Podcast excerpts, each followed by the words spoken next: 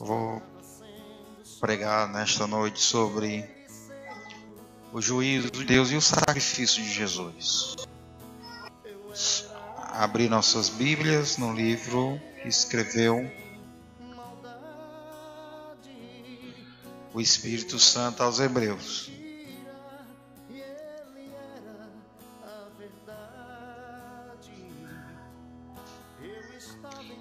Hebreus capítulo de número 9.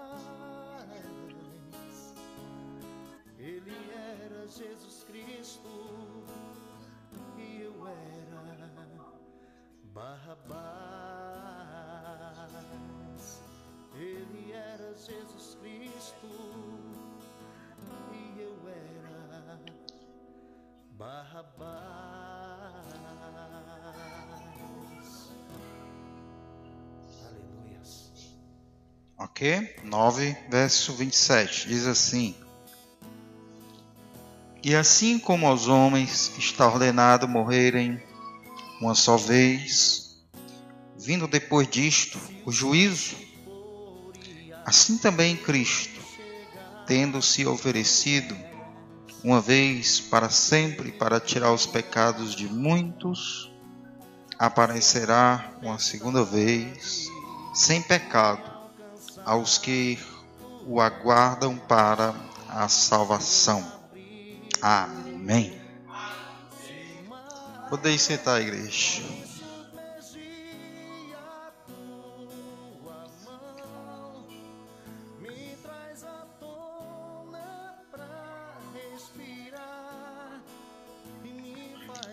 É, irmãos, hoje eu estava assistindo um filme chamado Amor Além da Morte. Esse filme, com base é, com base no Espiritismo, ele mostra é, um casal que tinha dois filhos e os filhos morreram e depois de algum tempo o pai que era médico morreu num acidente de carro e por fim a esposa suicida-se por conta do, da morte dos filhos e do marido. E no filme, o cidadão que morreu vai para o lugar que eles dizem ser o paraíso. E neste lugar, o paraíso era uma replicação daquilo que ele mais desejava, daquilo que ele sonhava, daquilo que ele almejava. Como ele, e juntamente com sua esposa, eram pintores, então no céu dele tudo era pintado, né? E as, ele pensava em alguma coisa e aquilo acontecia. Por exemplo, tinha uma ave voando e ele queria que as cores fossem diferentes na ave, as cores mudavam. Então vai se desenrolando o filme e então uma pessoa que é um adulto é, de pele escura, que foi o que o, o levou para o lugar onde ele estava, é, ele declara que a sua esposa havia suicidado e que ela estava em condenação, estava no inferno. Então ele fica desesperado no céu, lá no paraíso, e resolve, juntamente com esses seus companheiros que lá estavam, ir ao inferno para tirar a esposa. E aí, no final, ele descobre que aquela pessoa que estava ajudando era o filho dele, com outra aparência. E aí os dois vão para o inferno os três, mas só um entra onde a mulher está. E onde a mulher está, ela está como se ela não conhecesse ele e vivesse como se estivesse na terra, mas tudo sombrio. E no final ela reconhece ele e ele consegue tirar ela do lugar onde eles estavam.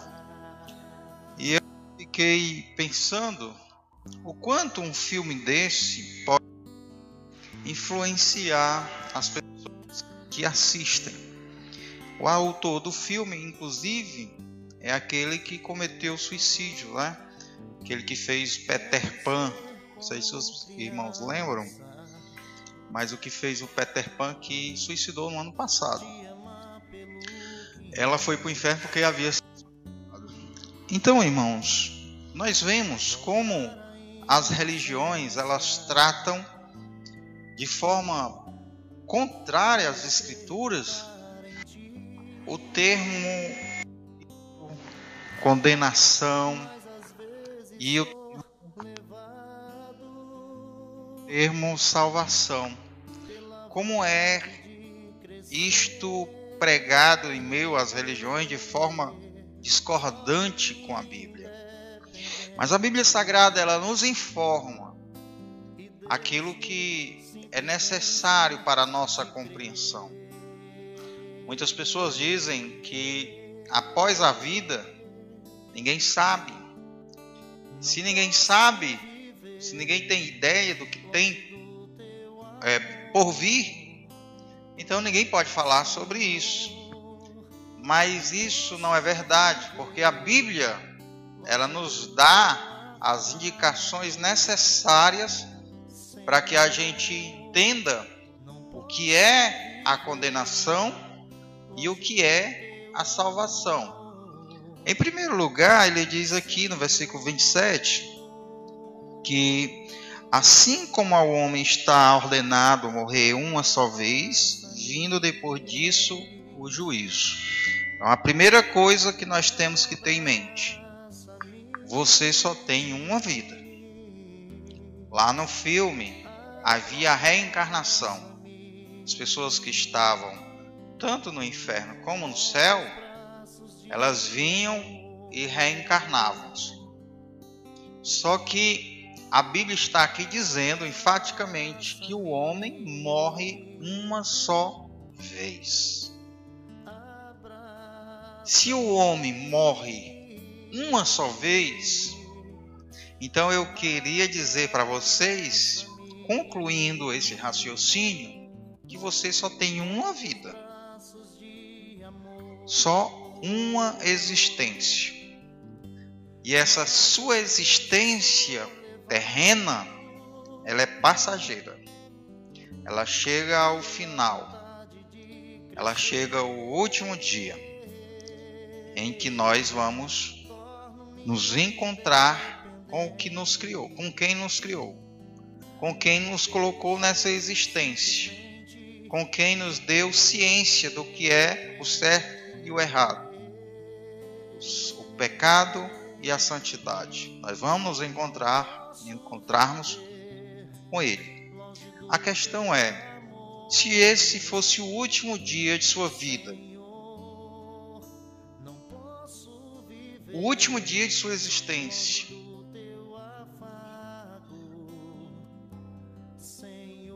o que você faria hoje?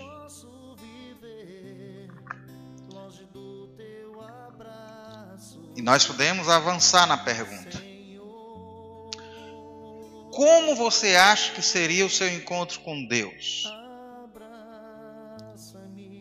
Como você acha que Deus iria tratar você?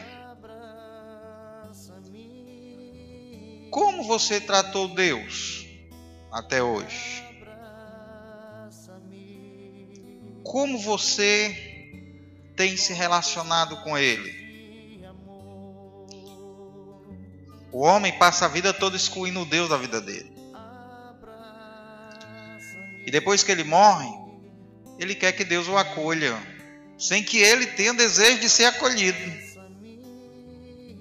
Mas aqui a Bíblia está dizendo que ao homem está ordenado, a uma ordem natural, que ele morra uma só vez. Pastor, mas as pessoas que ressuscitaram, e aquelas pessoas que não vão morrer. O que a Bíblia está dizendo é que é a ordem natural. Por conta lá do Éden, o homem tem que morrer uma vez. Quando o homem morre duas vezes, no caso, por exemplo, de Lázaro, que já foi ressuscitado por Jesus, nesse caso foge do natural.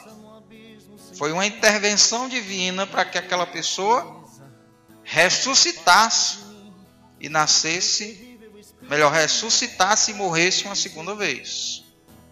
No caso dos que vão ser arrebatados, que não vão experimentar pela morte, também há uma intervenção divina, sobrenatural, para que esta pessoa não experimente a morte, mas ao contrário, ela seja transformada e tenha um corpo glorificado.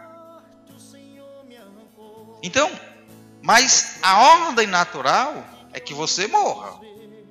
A ordem natural é que você vai morrer. E a diferença de você hoje para você amanhã é a lama. Melhor, a diferença de nós para a lama é só o tempo. Porque daqui a um tempo nós vamos voltar para o pó da terra. Porque do pó da terra nós fomos tomados. E a questão é que vai ter esse encontro com Deus. Quando você morre, não acaba. Porque nós temos uma alma imortal. Pastor, prove isso. Lucas, na ressurreição de Jesus, ele estava sendo crucificado com dois homens. Um não quis acordo com Jesus, mas o outro se arrependeu de sua culpa, de seus pecados, e disse a Jesus: Senhor, lembra-te de mim quando entrares no teu reino. E foi Jesus disse: Ainda hoje tu estarás comigo no paraíso. Aquele homem não ressuscitou, ele ficou ainda no pó. E quem é que estava no paraíso? A alma dele. Então nós temos um corpo que é a parte física, mas existe a parte da alma, que é o que move a nossa pessoa neste mundo a sua personalidade, as suas emoções e quem você é, é a sua alma. Quando você vai embora, a sua alma vai embora, o seu corpo continua ali. Ali está o seu cérebro, seu coração, seus rins, está tudo lá. Mas você não vai para canto nenhum, você não diz nada. Por quê? Porque a sua alma foi embora. Você vai estar em outro lugar e não mais nesse. O apóstolo Paulo diz que se nós esperássemos só nesta vida, nós seríamos as mais miseráveis de todas as criaturas. Se existisse só essa dimensão, vamos dizer que não existisse Deus, não existisse céu e nem existisse inferno. Então imagine você como seria uma vida desgraçada em saber que tudo vai acabar e que será que vale a pena ser bom, ser honesto, ser direito? Valeria a pena nós investirmos no bem? Dessa forma o mal ia compensar. O jeitinho brasileiro iria compensar. Por quê? Porque no final sairia-se bem quem se dava bem aqui na terra. E aí no final, não valeria a pena o bem, o certo, a ordem, mas valeria a pena era o caos. Valeria a pena o homem ter dez mulheres, a mulher ter dez homens, né? Valeria a pena o homem ser irresponsável, porque no final todo mundo morre. Mas não é assim. Se nós temos dentro de nós uma consciência que diz que o errado é errado e que o certo é certo, é porque tem alguém que registrou em nós essa lei, essa condição de sabermos o que é certo e o que é errado. Ora, irmãos, se nós, a nossa consciência, ela diz que nós estamos errados, ela nos acusa, então como nós poderíamos morrer e acabou se a própria consciência diz: você está errado, você merece punição? Você é um desgraçado, você é um tolo, você é um pecador miserável. Então, se existe essa consciência do erro, é porque tem alguém sobre nós que criou o certo e o errado e colocou em nós. Se não existisse um legislador, então o certo poderia ser errado e o errado poderia ser certo, porque não ia estar nada ia estar absolutamente certo e nem nada seria absolutamente errado. Mas como a nossa própria consciência, tanto aqui no Brasil, no exterior, em qualquer canto do mundo, diz que, por exemplo, violentar uma criança é errado, isso é porque existe uma lei dentro do homem que diz que é errado. Então, essa lei que nos diz que estamos errados e que nos condena, são leis que foram colocadas em nós, imprimidas em nós. São as marcas de que quem nos fez é um ser racional, é um ser bom, é um ser justo e que, sobretudo, vai cobrar de nós quando nós erramos, quando nós defraudamos, quando nós quebramos as suas leis. Por isso que a Bíblia aqui está dizendo que ao homem é dado a ordem de morrer uma só vez, seguindo-se depois o que? O juízo. E esse juízo, para que será? Ora, irmãos, existe uma teoria teológica que no final Deus vai perdoar todo mundo. Todos vão ser salvos porque Jesus morreu por todos os homens. De fato, Jesus morreu por todos os homens, mas existe de Deus uma condição para que isso seja fato na vida do homem, que é a fé. Então, se Deus fosse salvar todos os homens, para que o juízo? Se existe um juízo, é porque existirá um requerimento do que nós fizemos neste mundo. E o que nós fizemos neste mundo, nós vamos dar conta. Deus te deu uma oportunidade maravilhosa de ter uma existência. Quando você foi gerado no ventre da sua mãe, tinha 3 milhões querendo ser ter o seu lugar. Mas Deus não, não. Você que vai nascer. É você.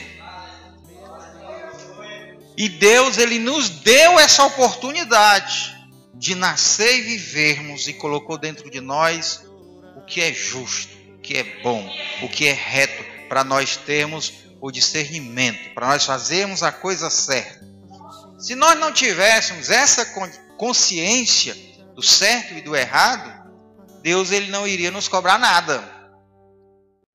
Mas porque nós temos a consciência do certo e do errado, isso mostra que nós vamos ser requeridos por aquele que colocou o certo e o errado dentro de nós. Por exemplo, não existe nenhuma lei que os homens criem, criam que não tenham punição para a quebra dela.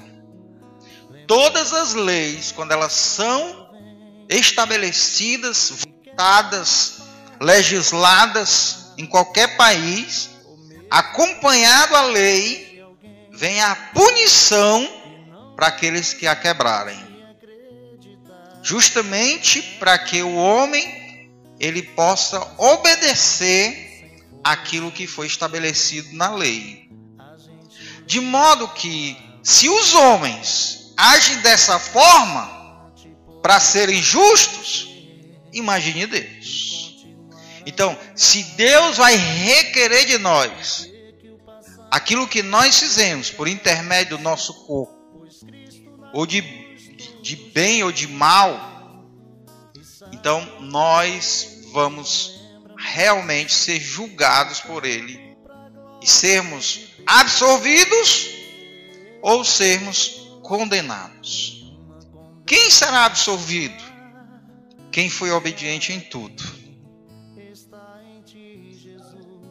Por isso que a Bíblia Sagrada diz que serão justificados aqueles que forem obedientes a toda lei.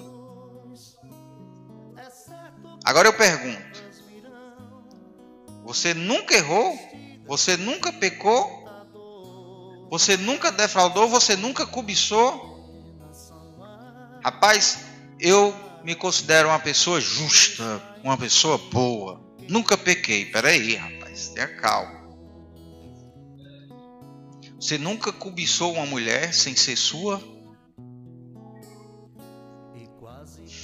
Você nunca olhou para um objeto do seu é, vizinho, do seu um familiar seu, e disse: Eu queria ter esse objeto para mim. Que casa linda, queria ter essa casa. Cobiçou no coração. Você nunca teve raiva de alguém a ponto de desejar, rapaz, eu queria um revólver aqui que eu descarregava todinho nesse cabra da peste.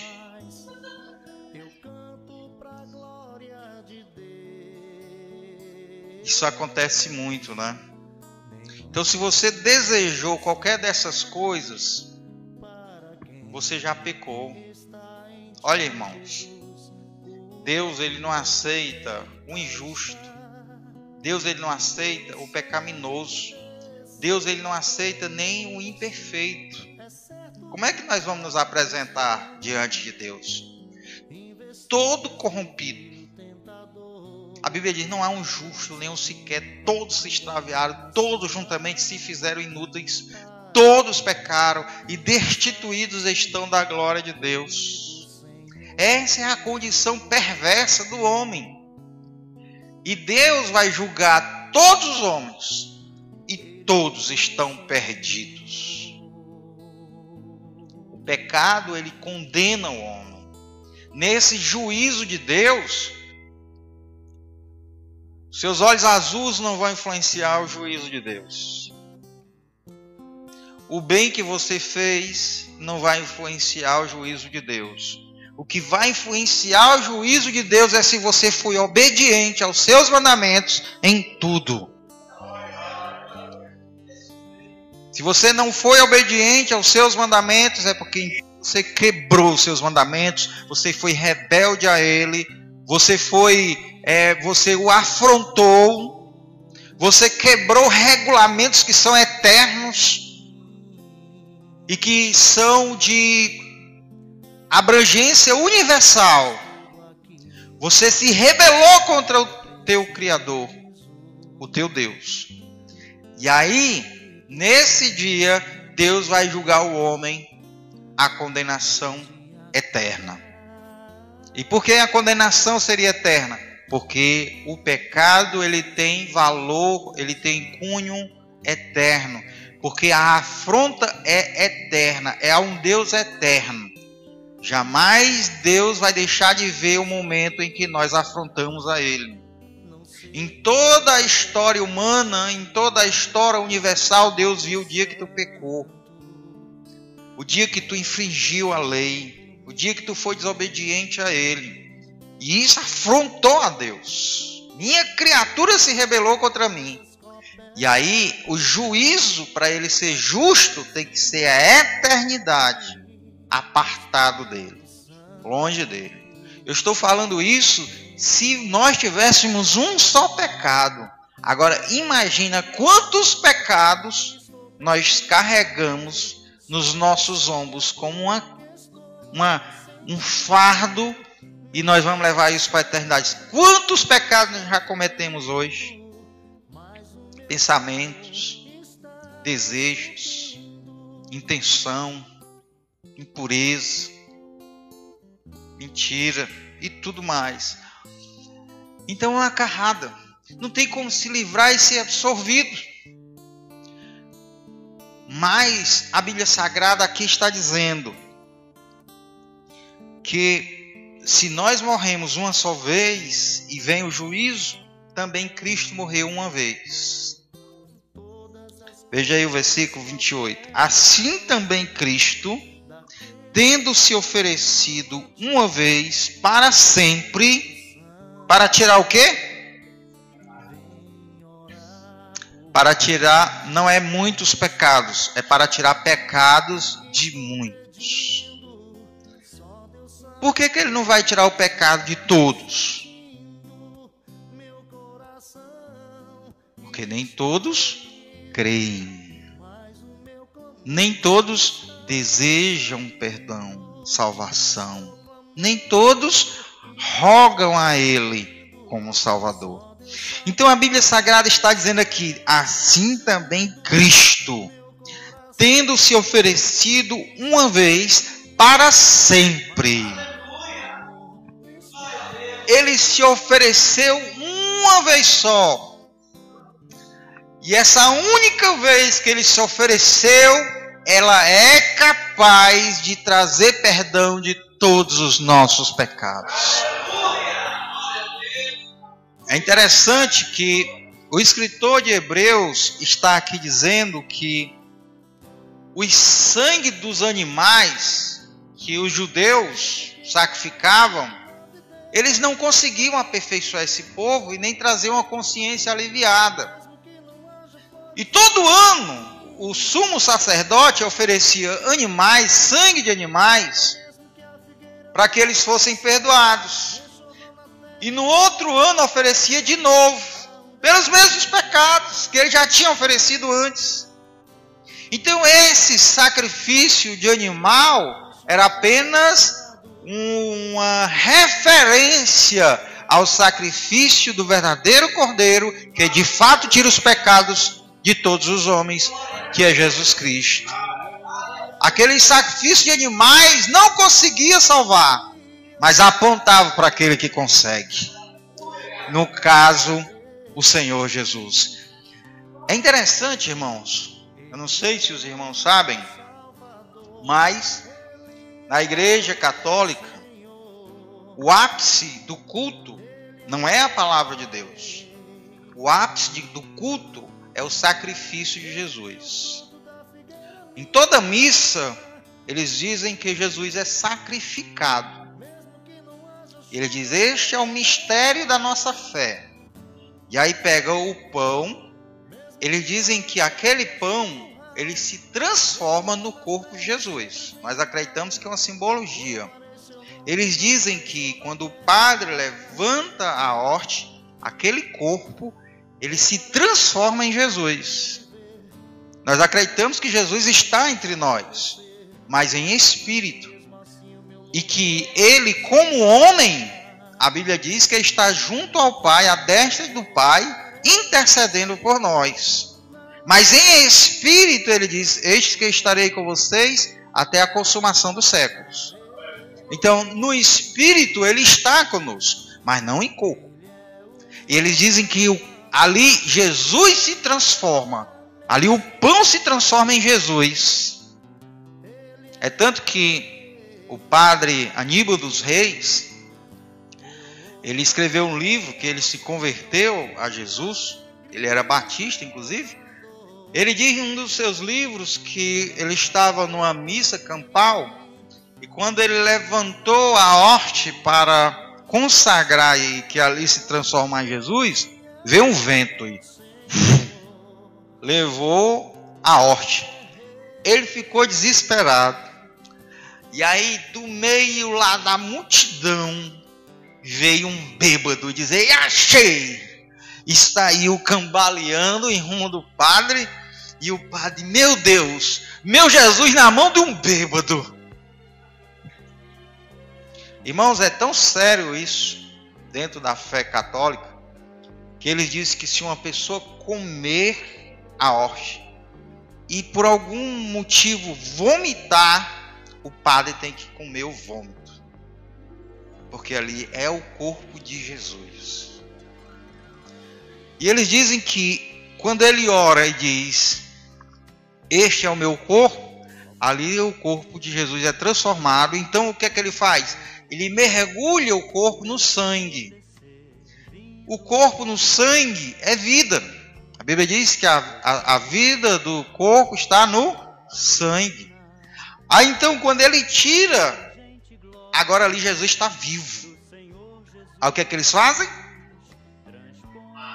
Mata.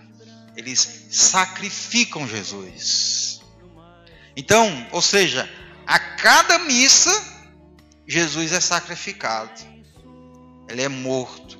Isso para a renovação da fé deles. Mas a Bíblia Sagrada aqui está dizendo bem claramente: assim também Cristo, tendo se oferecido uma única vez, para sempre. Aleluia! Aparecerá uma segunda vez sem pecado. Então, essa vez que Jesus foi sacrificado, ela não precisa ser repetida. Por quê, irmãos? Por que, que Jesus não precisa retornar, morrer várias vezes para tirar o nosso pecado, já que nós pecamos sempre? E o nosso pecado, ele tem poder de condenação eterno. Porque ele é eterno e ele se fez temporal. Para que no sacrifício eterno de se tornar temporal, ele pudesse aniquilar nossa culpa que era eterna. Por isso que a morte dele é de uma vez por todas para aqueles que creem. A Bíblia Sagrada diz: ele salva perfeitamente aqueles que se aproximam dele pela fé. A fé que de uma vez por todas foi dada aos santos. Aquele que começou a boa obra em vós, aperfeiçoará até o dia de Cristo Jesus. Jesus diz: Quem crê em mim tem a vida eterna, não entrará em condenação, mas já passou da morte para a vida. Ele diz que aquele que crê nele nunca mais tornará a ter sede, mas ao contrário, se fará nele uma fonte que jorra para a vida eterna. Meus amados irmãos, a morte de Jesus, ela foi única, ela foi perfeita, ela foi cabal. Lá na cruz do Calvário ele disse: Pai, está consumado. Em tuas mãos eu entrego meu espírito. Está acabado, está terminado, está concluída a hora da salvação. Não é necessário morrer várias vezes, uma única vez foi suficiente ele disse: Eu dou a minha vida para depois tornar a tomá-la. Ele entregou sua vida. E como Marte foi para a cruz morrer em nosso favor, e a morte dele foi substituta. É um sacrifício substituto, onde ele leva sobre si nossa culpa, nossas mazelas, a nossa maldição, e lá na cruz ele paga em nosso favor. E lá na cruz ele paga a culpa que nós devemos por quebrarmos todas as leis de Deus. O que nós iríamos pagar no inferno, ele pagou naquele dia na cruz do Calvário. Nós iríamos pagar no inferno e nunca chegaria o fim. Nunca terminaríamos de pagar a afronta que cometemos em relação a Deus. Mas lá na cruz, Deus aceitou o sacrifício de Jesus em nosso favor. Lá na cruz, Deus ficou satisfeito com o juízo que ele realizou. A justiça de Deus, metaforicamente, agora diz: Senhor, estou satisfeito. Deus, estou satisfeito. A justiça foi feita.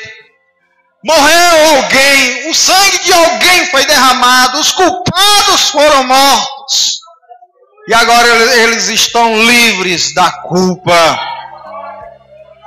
Aí Jesus vai e diz: Pois eu fiz isso no lugar do Pedro, do João, da Maria, do Tiago, do Adelino e de todos os que aceitarem o meu nome.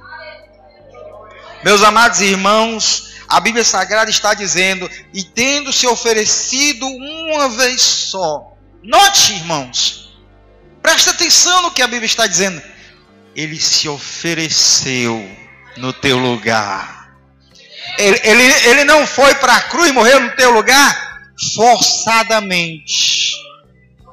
Ele não foi para a cruz morrer no teu lugar sem desejar isso ele foi se oferecendo para sofrer a tua pena, para sofrer a tua condenação. Aleluia! Meus amados irmãos, isso que é? É amor. Ele precisava morrer? Não. Como homem, ele foi obediente ao Pai em tudo. E ele deveria receber do pai todos os privilégios que a obediência a ele requeria, merecia. Mas em vez dele receber todos os benefícios da sua obediência, ele colocou de lado esses benefícios. Ele colocou de lado todos esses presentes de Deus e disse: Eu vou agora tomar o lugar desse, desse perdido, desse culpado, e vou morrer no lugar dele. Morre no nosso lugar.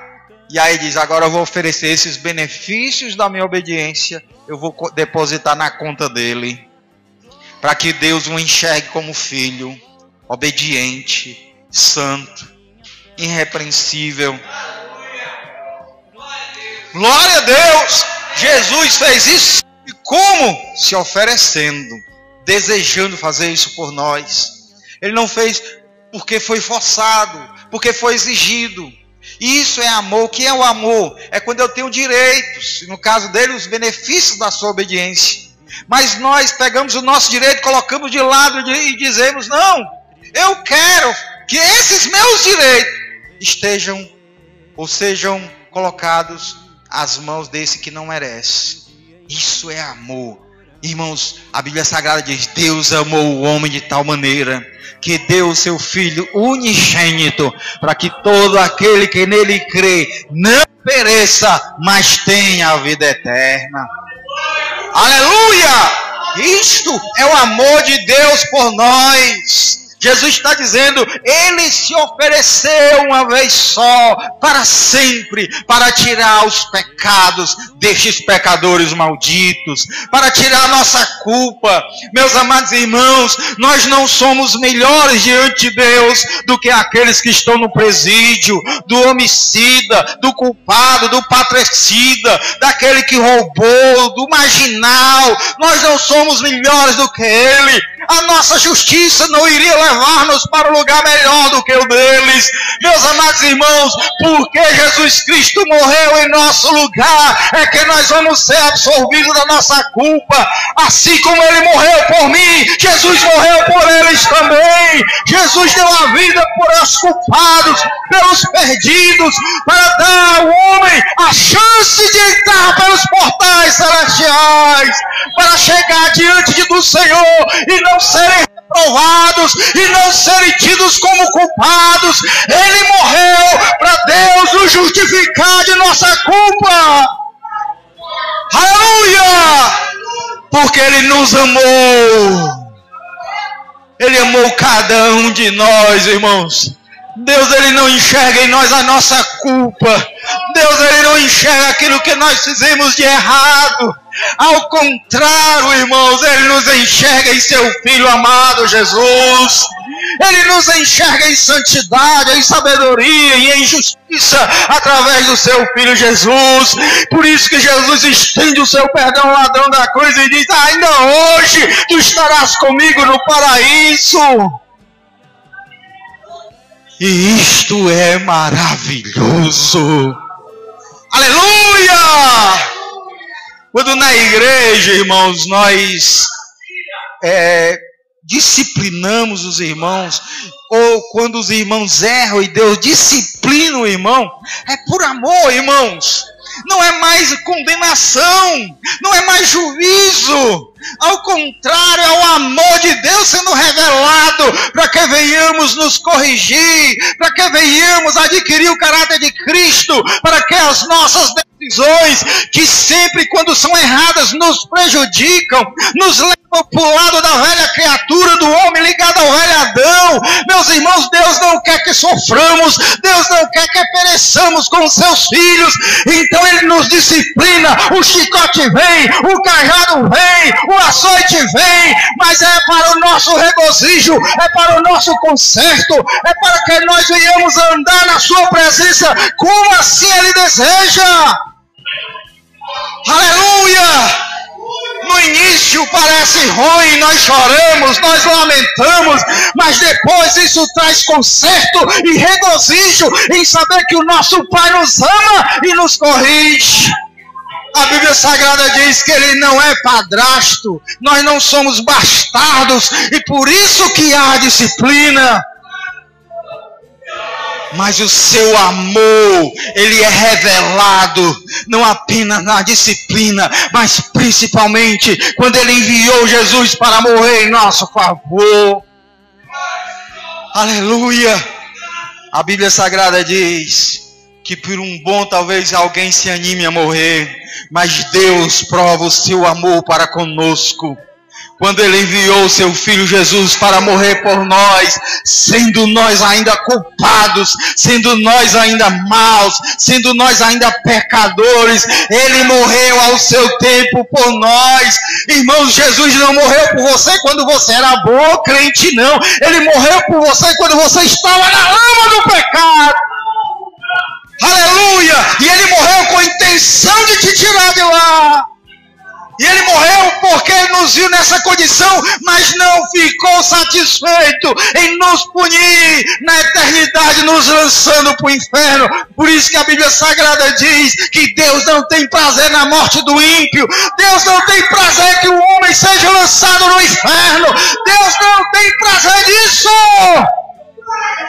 Por isso que a Bíblia Sagrada diz que há muita alegria no coração de Deus com a morte dos seus justos. Aleluia! Eu não entendo, irmãos.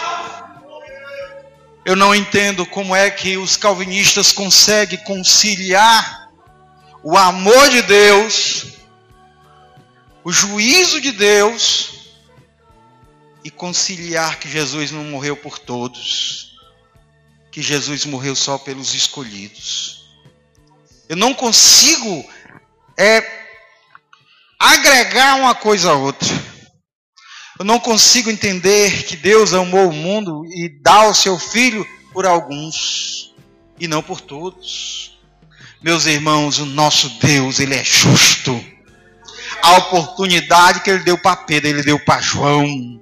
A oportunidade que ele deu para mim, ele deu para você.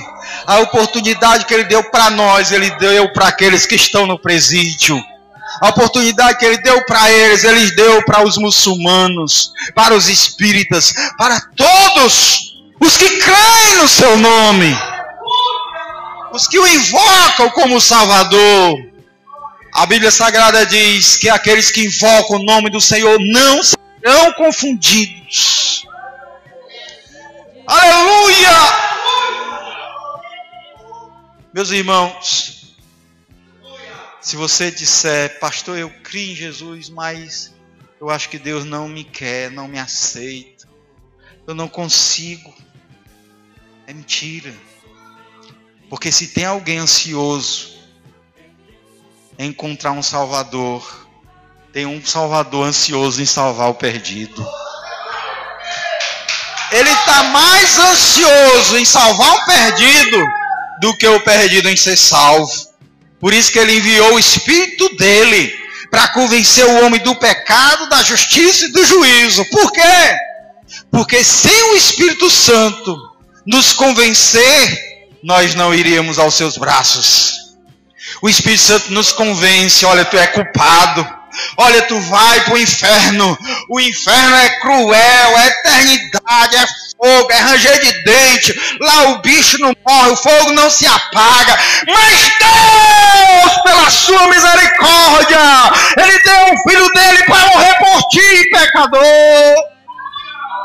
Mas Deus, que é riquíssimo em misericórdia, aprove a Deus salvar-nos pela loucura da pregação. Aleluia! E então ele diz: para tirar os pecados de muitos, aparecerá uma segunda vez. Olha aí, ele vai aparecer de novo, igreja. Mas não vai mais aparecer como ele veio. Ele vai aparecer glorificado. Ele vai aparecer como rei como Senhor. Aleluia! E aqui está dizendo que ele vai aparecer para os que? Você espera Jesus? Você espera Cristo Jesus? Você espera o arrebatamento da igreja? Você espera o Senhor. Ele vai aparecer para você. Oh, glória a Deus! Pastor, não espero Jesus, então ele não vai aparecer para você. Mas eu espero Jesus. Ah, então ele vai aparecer para você.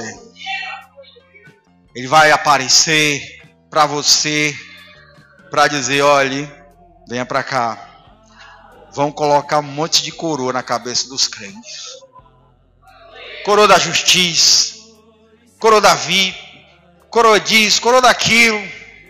E os crentes vão olhar, ainda vai ter as marcas, viu? Que as marcas de Jesus não são sinal de derrota, mas de vitória. De vitória contra a morte, de vitória contra o mal, contra o diabo. Aquelas marcas, elas foram responsáveis para nos tirar das mãos do diabo.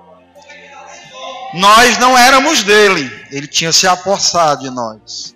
E as marcas fizeram com que Deus, justamente, não injustamente, porque se fôssemos culpados, Deus não poderia nos tirar da mão do diabo, porque éramos culpados. Mas quando ele morreu por nós, nos justificou da nossa culpa, aleluia! O braço do Senhor, você é meu, aleluia! Você é minha propriedade exclusiva! E agora nós somos do Senhor. O diabo não nos toca mais, ele fica ao derredor rugindo como leão, mas ao derredor, porque ao redor estão os anjos do Senhor. Louvado seja Deus por isso, irmãos. Glória a Deus. Aparecerá uma segunda vez aos que o aguardam para a salvação. Então, note, irmãos, que a esperança do crente. Não é um casamento, a esperança do crente não é uma casa nova, não é um emprego novo. A esperança do crente é o Jesus ressurreto, é a eternidade com Deus. É o dia, irmãos, da vitória, é o dia em que a trombeta vai soar e os mortos Jesus Cristo vão ressuscitar com o corpo glorificado, nós vamos ser transformados e juntos vamos partir como um relâmpago para o encontro do Senhor nos ares. Essa é a nossa esperança. Essa deve ser a motivação da nossa vida. Isso tem que estar em primazia em nossas vidas. Porque uma coisa é certa: aquele que os discípulos viram subindo, virá de novo. Glória a Deus. Vamos ficar em pé em nome de Jesus. Glória a Deus.